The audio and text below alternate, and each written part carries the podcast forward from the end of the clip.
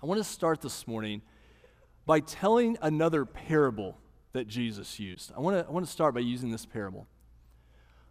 One day, there was a farmer who went out and scattered good seed in his field. But that night, when he went back and his servants were sleeping, their enemy came and scattered weed among the wheat seed that the farmer had laid down. And so when the wheat began to grow up, next to it grew up these weeds. And what made these weeds so much trouble was the fact that the weeds looked almost exactly like the wheat. And so you had the good wheat that was growing up, but you also had these weeds that were growing up that looked like the wheat. And so the farmer's servants come to him and say, Do you want us to pull up these weeds? And the farmer says, No. Let the weeds and the wheat grow up together. And then when the time for the harvest comes, I'll send the reapers to gather the weeds, bundle them up, and prepare them for the fire, and then we will gather the wheat into my barn. Hebrews chapter 6, verse 9. Hebrews chapter 6, verse 9 says this Though we speak in this way, yet in your case, beloved, we feel sure of better things, things that belong to salvation. All right, what's happening in verse 9? The preacher, the author says, though we speak in this way, well, what way is he speaking? He's talking about the verses we discussed last week, one of those really hard warning passages in, in the book of, book of Hebrews. And there are times that we need warnings. There are times we need to be spoken directly to and forcefully to that draw us to repentance, that, that get, us our get our attention. Now, these warnings shouldn't lead us to give up, they shouldn't lead us to despair, but there are times we need to be warned. But this guy is a good pastor, he's a good preacher, he's a master of ancient rhetoric, and he knows that you can only yell at people for so long. you can only use fear tactics for so long on people when you need to come along and you need to also comfort. And so, what he does here is he says, We've given you this warning. We've spoken in this very direct way. But when we think about you, be comforted. We believe your life is headed toward better things. Your life is headed toward salvation. There's a famous quote, a famous old quote about preaching that says, Good, for, good preaching should comfort the afflicted and afflict the comfortable. So, old school preachers would say this good preaching should comfort the afflicted. If you come into this room and you feel beaten up and you're going through difficulty in life and you're just at the end of your rope, you come in this room and you don't need somebody else to beat you up with the Word of God. You don't need somebody else to throw fear in front of you. You need a lifeline. You need a cup of cold water. You need comfort. And so we come to comfort you with the Word of God. But if you come in this room and you are prideful and you're apathetic and you don't care about living for the things of God, you need to feel the force of God's word. We need somebody to come and put our, their hand in our back and point us in the right direction. Sometimes you need an arm around the shoulder. Sometimes you need a hand to the back. Sometimes you need a warning. Sometimes you need to be comforted. Both of those are designed to move you on, to keep you going after Jesus. And so the preacher, he looks out at his congregation and he thinks, how many of these folks are going to continue to follow Jesus? How many of these people are going to continue in the faith? And after last week, after we dealt with that hard warning passage, you might be thinking to yourself, where's the hope? Like, how can I know if somebody's going to continue to follow a- after Jesus or not? If you've ever been to the beginning of a hiking trail, and you get to the beginning of a hiking trail, and you see this group of college guys pile out, you know, pour out of a van, and it looks like they won a shopping spree to REI, and they just have all the gear, you know, and they're and they're decked out and they're ready to go on the hike.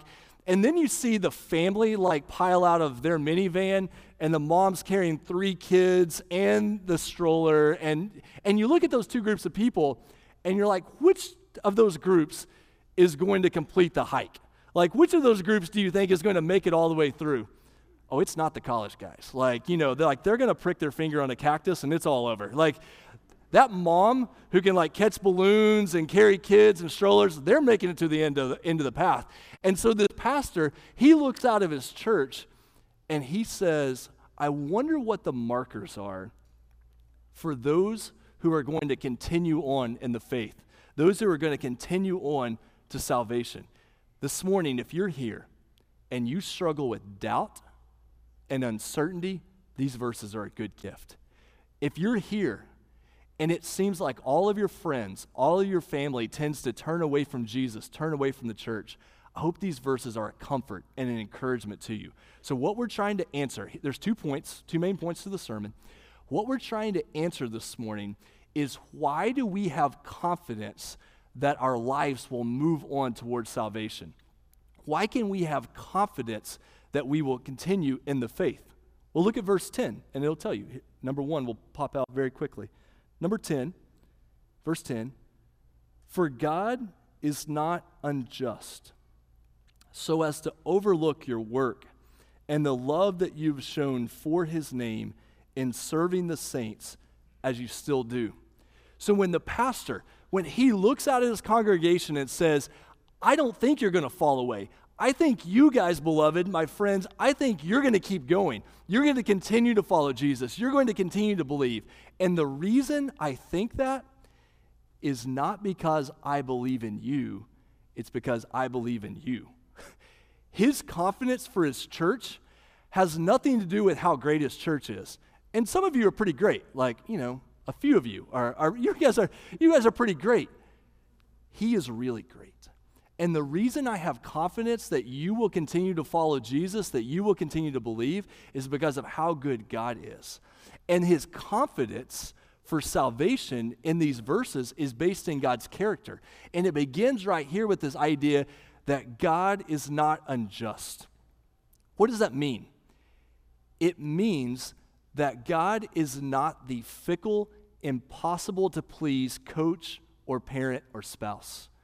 God is not impossible to please. He's not playing hard to get.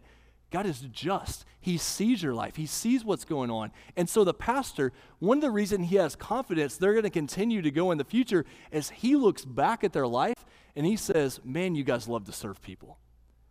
And when you do this work, you're not doing it to earn salvation. You're doing it from a place of love. And you're not doing it for your own purposes. What are you doing it? You're doing it for His name.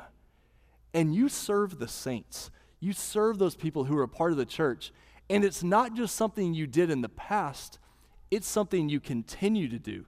You're still serving. And so I look at Emmaus and I see a group of people who have served this community well in the past and you're not doing it because you're trying to earn salvation, you love people and you do it for the glory of God.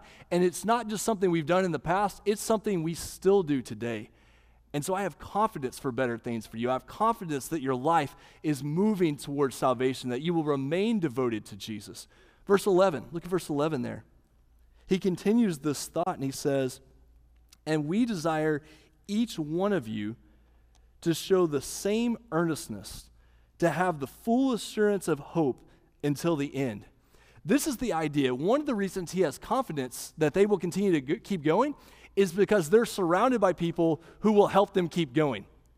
they are surrounded by people who want to see them keep going. This is a very simple idea, but it, it matters to us. Who you surround yourself with will have a lot to do with whether or not you are encouraged to continue to follow Jesus.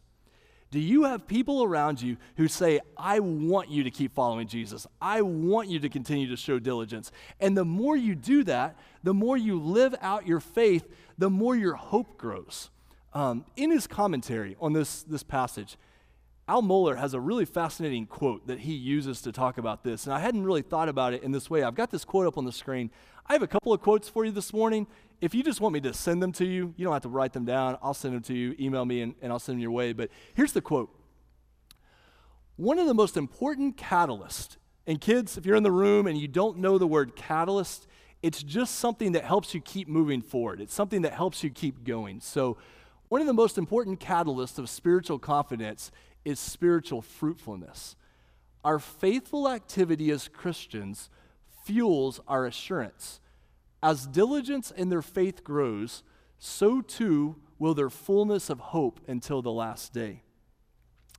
If you're working on a project or even more directly, if you're working on a diet, you know one of the things that helps you keep going is when you see results. like you're like, I'm really working on this. Like I, I promise I'm giving my very best to this through this diet or this project. And when I'm working on it, when I'm seeing things happen, man, that gives me confidence. That gives me inspiration to keep going. And the author is telling them, when I look at your life, I want you to continue to be active in your faith because as you're active in your faith, your hope is going to grow. Your confidence is going to grow that God is at work, that He's doing things, and that continues to move you ahead in the future. Verse 12, look at another way that God is not unjust, but God cares for them. He's, he's at work in their lives. Verse 12, what's the purpose of this? So that you may not be sluggish. That connects us back to verse 5 or chapter 5, the idea of being spiritually lazy, that you may not be sluggish, but imitators of those who through faith and patience inherit the promises. So when he looks out at his congregation, he says, I think you guys are going to keep going in the faith because you have examples you can look to, and they've kept going in their faith. This is one of the 10,000 reasons I, I love Emmaus so much. Because what you need in a church is you need a younger generation that has all of this diligence and all of this fire and all of this energy, and you need an older generation that says, man, I love being around those people. I love that excitement. I love that fuel. But you need an older generation that says, hold on, Sparky, uh, I've been there before. like, I know what it's like to go through life. I've, I've been around the block a time or two. I've got some perspective. I've built up some endurance. I've built up some wisdom. I know what it's like to lose a child. I know what it's like to lose a job. I know what it's like for your family to abandon you. I know what it's like to go through that difficulty and I've built up some endurance. I've built up some patience. And what makes a church so good is when you have both of those elements together. You've got people serving, you've got people diligently living out their faith, you've got people excited about the Lord, and you are surrounded by this cloud of wisdom that says, let me make sure you got a clear perspective on that. Because what is it aiming at? Faith and patience. How will you keep going in your Christian life? Faith and patience. What do we generally struggle with in life? Faith and patience. like those are things that we're not we're not particularly strong on. Uh, I was working on this part of the sermon on Thursday afternoon. I was over at that library on 134th and Penn. Um, I was at that library. I was working on it. It got to be about five o'clock, and I needed to rush over and, and pick up one of my kids. And so I go to turn left onto 134th out of that library to go back toward Penn. For some reason, it narrows to one lane right there, and so cars are backed up forever. And so, like, there's just no way I'm going to be able to turn left there. And, and I'm, I'm kind of behind at this point. So I'm like, okay, I've got an idea. I will turn right on 134th and go back west, and then I'll go south on May, and then I'll come back east on 149th. Did you know that 149th Street before, between May and Penn is like a parking lot at 5 o'clock in the afternoon? And did you also know that the preacher just finished working on the part of his sermon about patience? and, and, at this point, do you know what I have none of? Is patience. Like, and, and so I'm sitting in the car, I'm mad, I'm behind, and the lord's like hey just just remember uh, what we just talked about. Like this idea that we're going to grow in patience we're going to grow in endurance like we're, we're going to be able to do these things. The way you continue in your christian faith is you build up endurance. You build up patience. You grow in those ways. How do you grow in those ways? You have people around you who set a good example for you to say keep going. Now here's what the author's going to do. Here's what he's going to do He's going to give you an example of faith and patience. And he's also going to transition to the second point about God's characters. So watch, watch what happens in verse 13. This is the second point, the second part of God's character, but it also continues that theme of patience. Verse 13. For when God made a promise to Abraham, since he had no one greater by whom to swear, he swore by himself. Okay, your second point, the second reason when I look out at my church, I think, man, these guys are going to make it. Like they're going to continue to follow Jesus. The reason I think that's true is because God is trustworthy. He keeps his promises. Kids in the room, some of you guys may have made a pinky promise with a friend and they did not keep that pinky promise. I hate to tell you that it continues into adulthood. Adults, you may have made a pinky promise with somebody in your life and they did not keep that promise. God keeps his promises. He does not lie, he does not change. He who called you is faithful and he will surely do it. The reason you will be able to continue in your faith is because God is so good and he is so faithful and he is so trustworthy. And what the author does in this verse is he introduces two key words that he's going to play on. He's going to keep these words going. It's the word promise and the word oath or, or swearing an oath. So it says, For when God made a promise to Abraham, since he had no one greater by whom to swear, he swore by himself. God's promises that he's made and the way that he has sworn this promise one very quick aside before we move to verse 14. I know some of you get together in small groups and Bible study groups and pray together. Uh, my wife does this a lot with, with her Bible study groups, but one great thing to do on a piece of paper or maybe in the front of your Bible, one great thing to do is to go through Scripture and just write out some of the promises of God. When you, when you go through the Bible and you, and you write out those promises of God and you keep them somewhere, make, it, make a note on your phone, write them in your front of your Bible, write them in a prayer journal. As you write out those promises of God, you see his character. You see how good and faithful he is. And then when life is not going well, you go back to that stability. You go back to those promises to, to hold on to. Okay, what promise is he making right here? Well, look at verse 14. Look at what promise God's making in verse 14 he says to Abraham, Surely I will bless you and multiply you. And thus Abraham, having patiently waited, obtained the promise. This promise that God gives to Abraham, he gives it first in Genesis chapter 12, but what he's really pointing to in this verse is Genesis chapter 22. And this is that very hard story in the Old Testament where Abraham is told to take his son Isaac, his only son, up onto the mountain and to sacrifice Isaac. And then the Lord steps in at what looks like the last moment and provides a ram, provides a sacrifice. And it says that the Lord is testing Abraham's faith at this point. And on the other side of that situation, when God provides the sacrifice, he makes this promise again where he says, I will surely bless you and multiply you. And Abraham, because of his faith, because of his trust, he obtains the promise of God. He is able to experience God's work in his life. Now look at verse 16. Verse 16. It says, For people swear by something greater than themselves, and in all their disputes, an oath is final for confirmation. Now you hear that verse, and you might say, Whoa, time out. Didn't Jesus tell us in the New Testament that we shouldn't swear, that we shouldn't swear oaths. That's correct, absolutely. So, why would God be doing that right here? Well, the next verse tells you. Verse 17.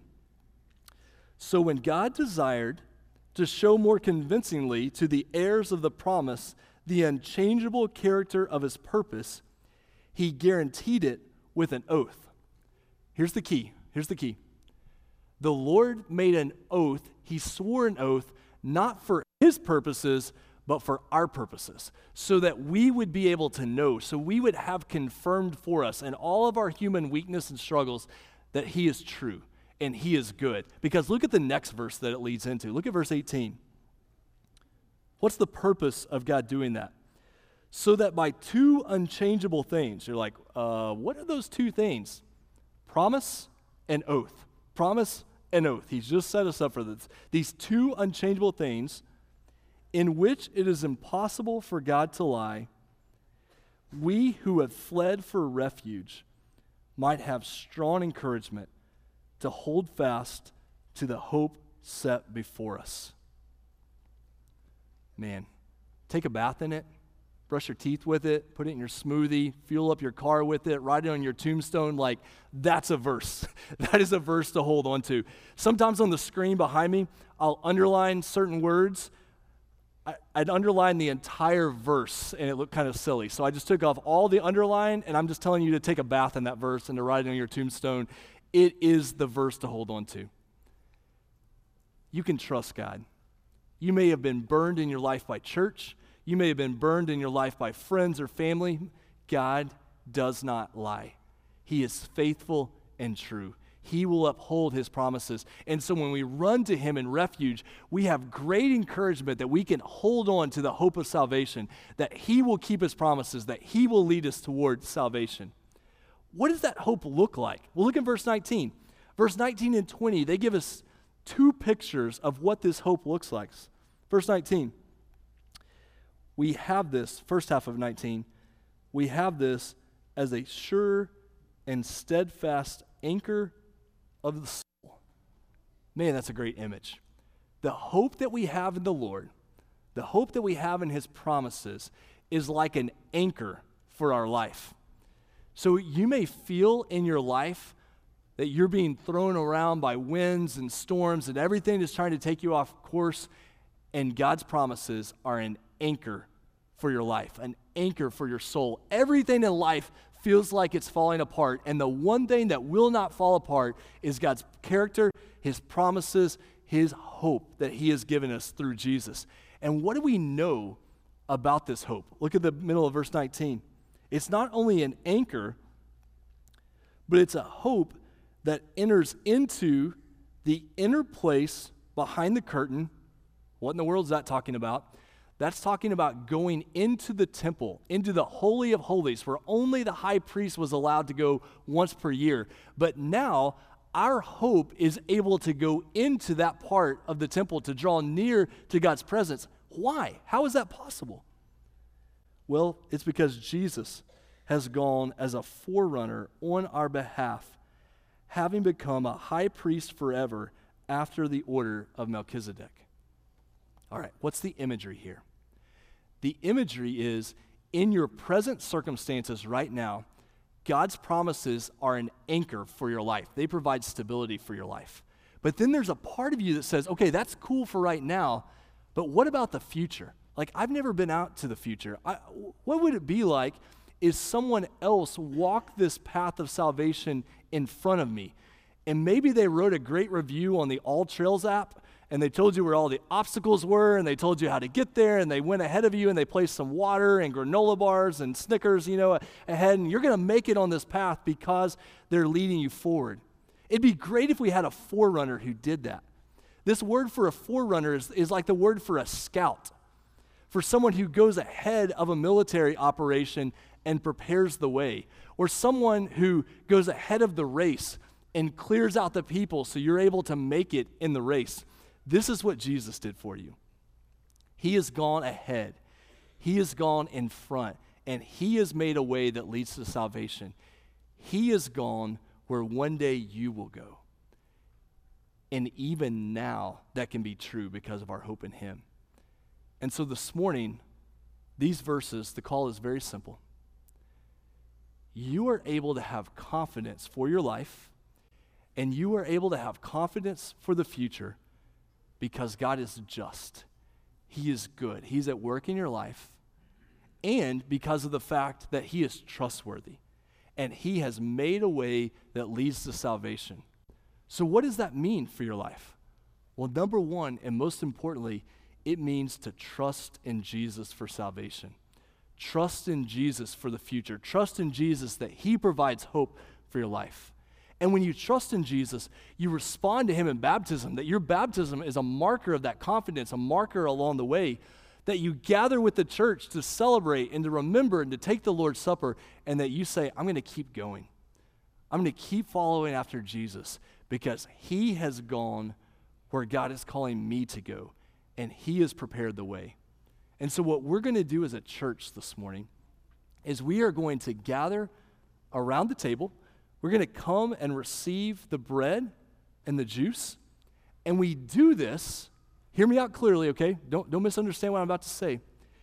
We do this as a marker of the confidence we have for salvation. And remember, that confidence, when, when you take this juice and this bread this morning, that is not saying anything about you. Your confidence is not in yourself. When you participate in the Lord's Supper this morning, you are saying, My confidence is in Jesus. The reason I have hope for salvation, the reason I have hope for the future is because of what he has done for me. And it is so special that we get to celebrate that as a church this morning.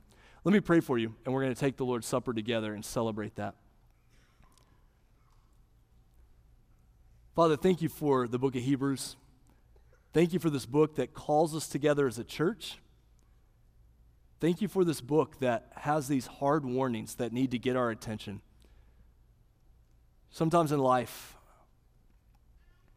we're going sideways, we're struggling, we're falling away from the way that is right, and we need somebody to intervene, somebody to get our attention.